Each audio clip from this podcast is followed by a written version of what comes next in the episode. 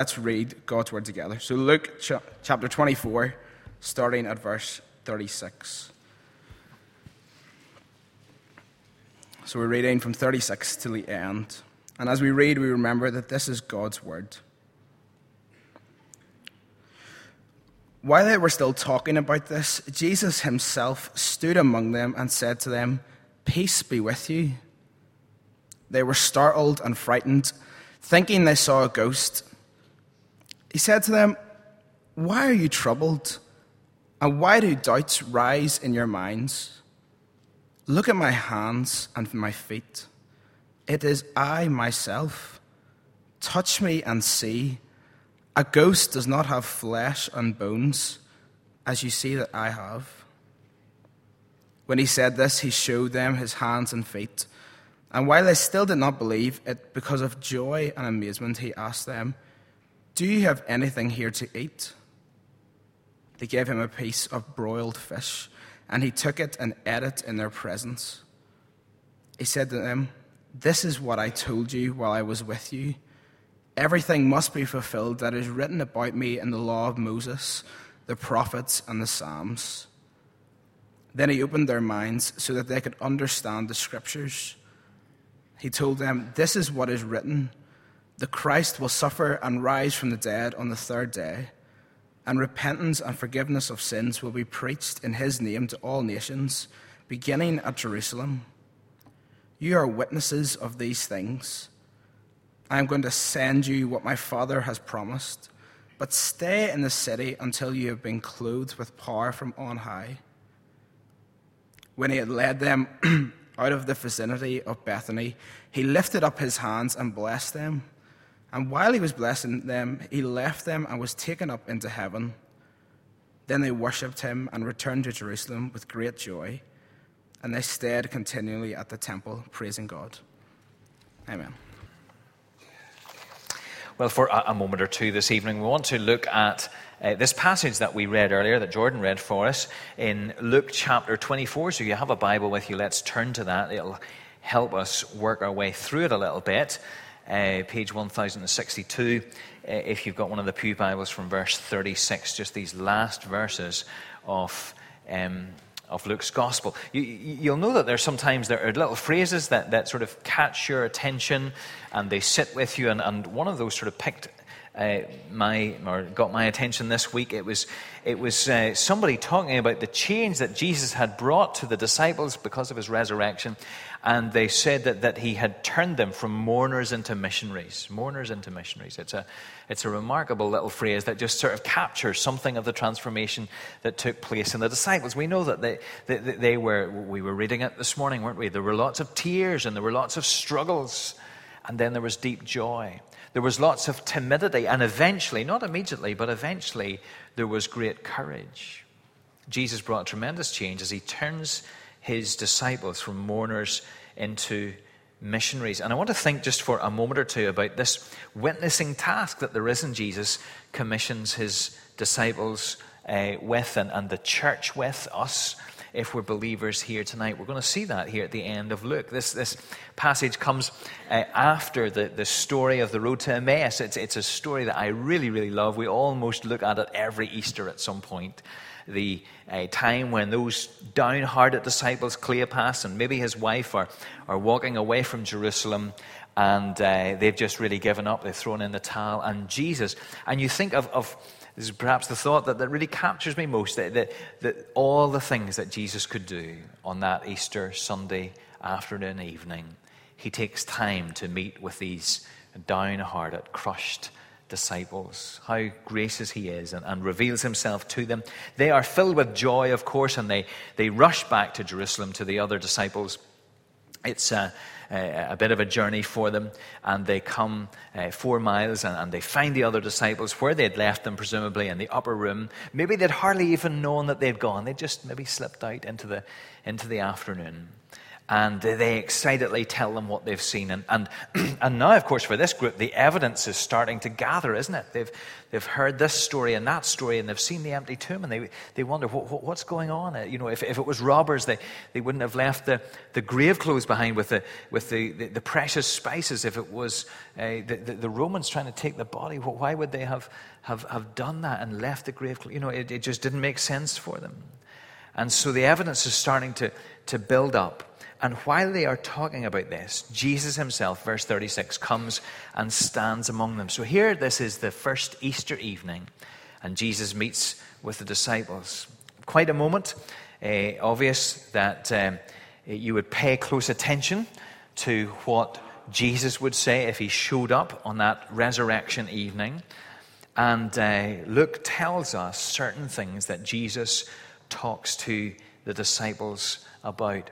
Very much it lays the foundation, this gathering of the disciples lays the foundation for what happens next in the book of Acts, Acts being the second volume, as it were, of Luke's work. And uh, here in these last verses of the gospel, Luke tells us really important things, or Jesus says really important things, about the message that these disciples are going to proclaim to the world. That they are turned from mourners into missionaries. They, are given this task of being proclaimers of the good news about Jesus. We're going to look at some of the things that characterize that message tonight. Just a few things. Uh, here they are. Let's see. Uh, yeah, true. Message that's true, a message that's written, a message that focuses on Jesus' work, and a message that is carried. Very, very simple uh, this evening. A message that's true, first of all. We, we, we said something about this this morning. It's so common with Easter to hear, especially sort of uh, professional Christians on the radio and, and on the, I'm trying to say this without being disparaging, you know, uh, people who come on from all sorts of churches and they talk about Easter being a season of hope and so on. And, and so that will give us hope about Brexit, you know. Really, I don't think Jesus had Brexit in mind whenever uh, he rose from the dead. And, and hope about all sorts of devastating situations. And, and if you push some of these people, of course, and you ask them the question, well, well, do you think that Jesus really, really rose from the dead? Some of them, not all of them, of course, but some of them might say, well, do you know what? That was a, that's really a secondary issue. The main thing is the hope that we can hold on to. Well, th- this is so far from where Luke is. Luke is just making it really, really clear that th- this is a, a real bodily resurrection that completely turns these disciples on their head. And if you, you want to look at some of the, the, the, evidence that there is here, even in this little passage, Luke just brings lots of it to bear. For, for example, he points out that the, the, disciples were particularly hard to convince. They, they, they, they weren't sitting dreaming up stories and saying, well, you know, this is disappointing. Let's make the best out of a bad job. How can we make the story of Jesus live on? They were all just a few steps behind Cleopas we're about to throw in the towel here. They were skeptical. They, they, they, even the thought that, that uh, when Jesus stood in front of them, uh, they were still skeptical. You'll, you'll hear people say, well, these were primitive people and, and they were easily convinced about stuff. And, and uh, they maybe wanted to believe that their close friend Jesus hadn't really gone. The facts here say otherwise. They're not dying to believe Jesus is alive. Even when he appears to them, they come up with an alternative hypothesis. They think that he's a, a ghost, you know? So, so, so hard are they to convince that they, they just know that people don't rise from the dead. Luke suggests that um, uh, that, that there's, there's an absolute transformation going on here. It's hard to know just how many of them there are here. There might have been a, a, a large gathering uh, at this point. There are uh, 11, verse 33. Uh, it tells us that there are 11 of them. There are maybe more that have gathered at Pentecost. We know there are 120. So perhaps there's a, a reasonably large body of people here. And yet here they are, frightened, confused, ineffectual other Gospels tell us they have the doors locked for fear of the Jews. So this was not a group that looks as if it's about to take the world by storm. And yet, that's exactly what happens. From this confused, frightened body of people, the church of Jesus would emerge in just a generation. We mentioned that little fact this morning. It was attested by um, non Christian sources that Christianity was a worldwide movement by AD 70. Christianity's opponents in the Gospels say these men have come here who have turned the world upside down. And this is where that movement has its roots. All of this to underline that the message that we go to the world with is true. Jesus has come into this world. God has broken into his creation. Jesus has died. Jesus is risen. It's a message that's true. It's a message that's written. I, don't know if you, you notice this in the way through. Look as it pains to show us that Jesus points to the scriptures as the basis of this message that needs to be taken to the world. Now, certainly it's about him, Uh, it's about these people's experience of him. They are witnesses. You see that he calls them witnesses in verse 48. So their experience of him is not unimportant. But it's interesting what he doesn't do. He doesn't immediately say, Now, write all this down. He doesn't say, Record a, a little video of this and, and get it up on YouTube as quickly as possible. Doesn't say that. He points them somewhere else. See, verse 44, he said to them, This is what I told you when I was still with you.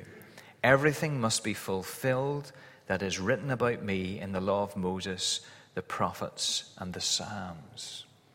He, he's really saying to them, you know, that God has been at work revealing all of this already, and you've got to see how all of this fits into God's revelation in the scriptures. Jesus claims here that, that all of the scriptures point to him. He makes the same claim with the disciples on the Emmaus Road. Do you remember? Uh, uh, verse 27, if you cast your eye uh, back up uh, the, the first column there. And beginning with Moses and all the prophets, he explained to them what was said in all the scriptures concerning himself. Again, he, he doesn't ask them to fully rely upon their experience, upon their eyewitness testimony. It's not unimportant, but he draws them to the scriptures. And that's what we must do too. They are not to rely on their experience alone, but they are to see that the story of Jesus is a story that has been written about. God has given us a book. That's why we're sitting with it on our laps tonight. That's why we're turning to it and referring to it. And, and, as we think about this message that's to go out to the world and we think about our missionary task, we're going to say a bit more about that in a moment. But as we think about that, not, not only I, I know that, that we're praying for, for friends and for family, and we're often wanting to to, to pray, Lord, you know, give me an opportunity just to, to say how much Jesus means for me. Fantastic. G- give me an opportunity to, to say what, to tell my story, what, what, what Jesus has done for me. That's fantastic. But as well as that, maybe we should, maybe we should add, Lord, give me an opportunity to bring my friends somehow under the influence of your written revelation of your word. What does that mean? Does that mean you say to them, maybe this is a conversation a little bit down the road, but do you say to them, Do you know what? Have you ever examined the scriptures for yourself. Would you like to, would you like to read Mark's gospel with me? We'll just read a couple of chapters and meet up for a coffee and talk about it. Maybe it means getting them along to a service where the Word of God is explained. Because after all, the Word of God comes with power. Much more power than us just simply saying, you know, you should think about that. That's not unimportant, don't get me wrong. But the Word of God comes with power. So, so, so the message is written. God has given us a book. And so Jesus, in this, this appearance with the disciples, is so insistent that he shows them the scriptures. Third thing, message is all about the work of Jesus. It's all about the work of Jesus. Jesus unpacks for the disciples the heart of the message that they will end up taking to the world. You see, he does that in verses 46 and 47. He told them, This is what is written. See, there's that written again. The Christ will suffer and rise from the dead on the third day, and repentance and forgiveness of sins will be preached in his name to all nations, beginning at Jerusalem. So here's some key sort of elements of the message. Notice, first of all, there's something here about Jesus' identity. He, he, he doesn't say, uh, I had to suffer and, and be raised from the dead. He says that Christ had to suffer and be raised from the dead. He, he's pointing out who Jesus was. The Christ is the Messiah. He's God's chosen one, his anointed one, who's come to do God's bidding. And as we read the Gospels, we begin to understand, of course, that he is indeed God's Son. So, so it really matters who we think Jesus is. There's, there's, there's real content to the gospel, you see. And we understand that his death is really important. Here's something else we've got to get our heads around. What role does the cross play in the message? He had to suffer. And the connotation here that he was suffering for something that was in God's purpose. And again, he's, he's knowing what the, the disciples, uh, this is what the disciples knew. There was no way he was suffering for, for himself, he was clearly suffering for others. So it fits into all that we've seen in something like Isaiah. He was assigned a grave with the wicked and with the rich in his death, though he had done no violence, nor was any deceit in his mouth. It was the Lord's will to crush him and cause him to suffer. So, so we need to to proclaim as we take this message to the world. The content involves the person of Christ and the work of Christ upon the cross. It also involves the resurrection. Perhaps Ryan was saying this this morning. We, we, we perhaps don't talk enough about the resurrection. It's not just enough for him to suffer, because how would we know if his suffering had achieved anything? Only when the tomb is open and empty do we know that what Christ came to do is fully sufficient.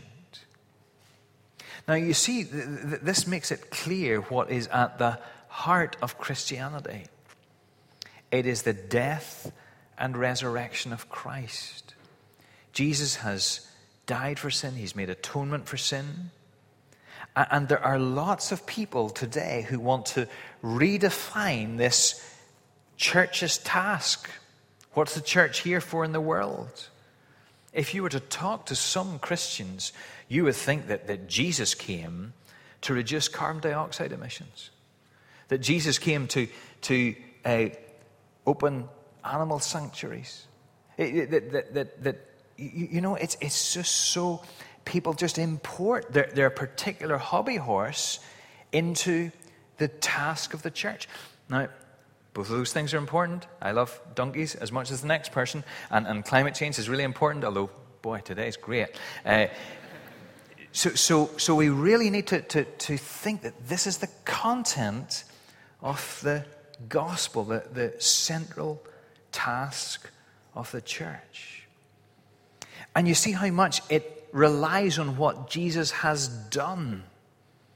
Let's not get into the task of, of going out to the world and saying, here's what you must do. First of all, we must say, look at what Jesus has done. There is something to do, however. Jesus speaks about repentance and forgiveness of sins being preached. It tells us what Jesus has done for the whole world. It needs to be heard and received by the whole world. And it's not just enough that Jesus has done this, people need to hear about it. it the, the message needs to intersect with their lives. And this happens as the message is passed on. You see that it calls for a change in people's lives. It talks about repentance. This is one of the places where we're going to butt up against the culture. Does anybody really like being told that they're wrong, that they need to change? And yet Jesus says, You have a message to take to the world, and it involves turning around calls us to recognize that the path that we are on is the wrong one, and we now need to turn to God because Jesus has made that possible. Friend, if you're here tonight and you're not a Christian and you're, you're sort of working through all of this and you're trying to investigate this, don't make what's an easy mistake in some senses to make, to think that, that this is about, about you adding some stuff onto your life and being good and, and, and bringing this in, but your life sort of continues with a little bit of extra.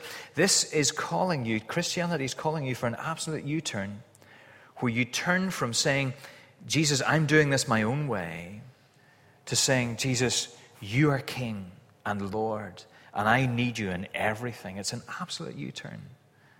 Repentance, because that's what brings forgiveness of sins. This is what we need. If you've um, uh, been here for, for a while, uh, you, will remember that I've, I've, one of my favorite stories is that healing of the paralyzed man. That man who is lowered down before Jesus, and, and everybody in the room thinks he really needs to walk. That's his number one priority. And Jesus says, Let me tell you what your number one priority is. It's not what you feel, it's not what you might rationalize, it is that your sins would be forgiven. And so he says, First up, son, your sins are forgiven. And everybody in the room is going, Oh, Jesus, you, you've really missed it here. Surely, can you see? Did you miss that, that he was lowered on a mat? And Jesus is saying, number one is forgiveness. It's, it's hinted at here, isn't it, in the way that Jesus arrives with them. He says to them, Peace be with you. He's just won peace for us, you see. It's not just feeling good about yourself or your circumstances. It's about that relationship that you and I have with God. Either a relationship with, of enmity, where we are enemies of God. We were thinking about that in Shankill on Friday night. Or a relationship where we are at peace with God because God has reconciled us to Himself. And of course, here we also see that this message is for everyone, preached to all nations. We're still in this project, aren't we? Places that have never heard about Jesus, peoples that have never heard about Jesus. We've got to play our part in that. It's a message that centers on what Jesus has done, it's about Jesus' work, but demands response. And the last thing, just in, in a word or two, it's a message that is to be passed on. How is this message to be known? Well, simply as these disciples pass it on. It's not rocket science. You know, traders will, will say to you, some of you have said this, you know, that the very best advertising that you can ever get is what? Word of mouth. Well, for Jesus, word of mouth is all important. And it's not the task just of those who are specially trained somehow. You see that there were 11 disciples here of Jesus, but there are others as well. There are those there who don't have the benefit of being with Jesus for three years, as, as the other disciples did. And so they couldn't just sit there and say, Well, this sounds super hard. I, I'm sure he didn't really mean me. This was really clear. This is the job of the church, isn't it? Everyone to play their part in taking this message to the world. It's incredibly challenging. So impossible is it, of course, that Jesus says you're not going to be able to do this by yourself. You've got to have spiritual power from outside of yourself. So the Holy Spirit will be given to you. The promise of the Spirit, particularly given to us for the challenge of mission. Jesus is saying, I'm going to give you a job to do. I'm going to give you the resources to do the job. You'll not be able to do this on your own. You'll have the Holy Spirit. So, very simple. Jesus comes back to these disciples. And sometimes the way we think about Jesus is that we, we, we, would paint the picture almost as if he would just come to say, Do you know what? I'm back and I'm here to be a chaplain to your dreams and to your life. So you carry on and, and you set your heart on all the things that you want to get out of life, and I'll just be at the sidelines cheering you on and picking you up when you trip and cut your knee. But that's not what Jesus came back to do. He came back to show himself to be the authoritative Son of God, and then to say to his disciples, Now, now that this salvation has been won, you're on mission with me. All of you. How are we doing at that task? What a challenge. Not turn from mourners to self satisfied consumers, but turn from mourners to missionaries. Let's pray that God will give us some of that heart. Let's pray together.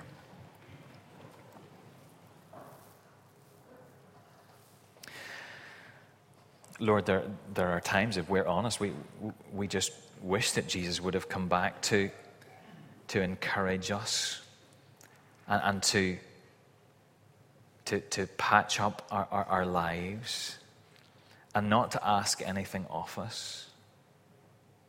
But Lord, if, if, if this story is as great as it is, then surely we're wanting to tell the world about it.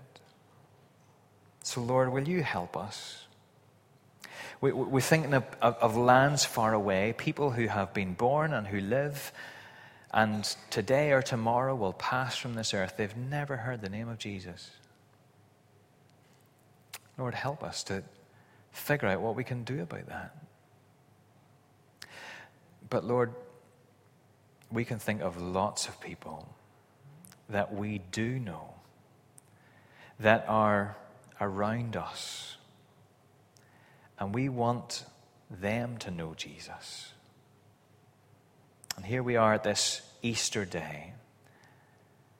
We pray that something of the good news of the resurrected, powerful Jesus will intersect with our friends' lives, our families' lives, our colleagues' lives, our neighbors' lives and will do so through us. Lord, surprise us. Help us, Lord, like, like these timorous disciples, to, to look to your Holy Spirit for help. Give us what we need, we pray. For we ask in Jesus' name. Amen.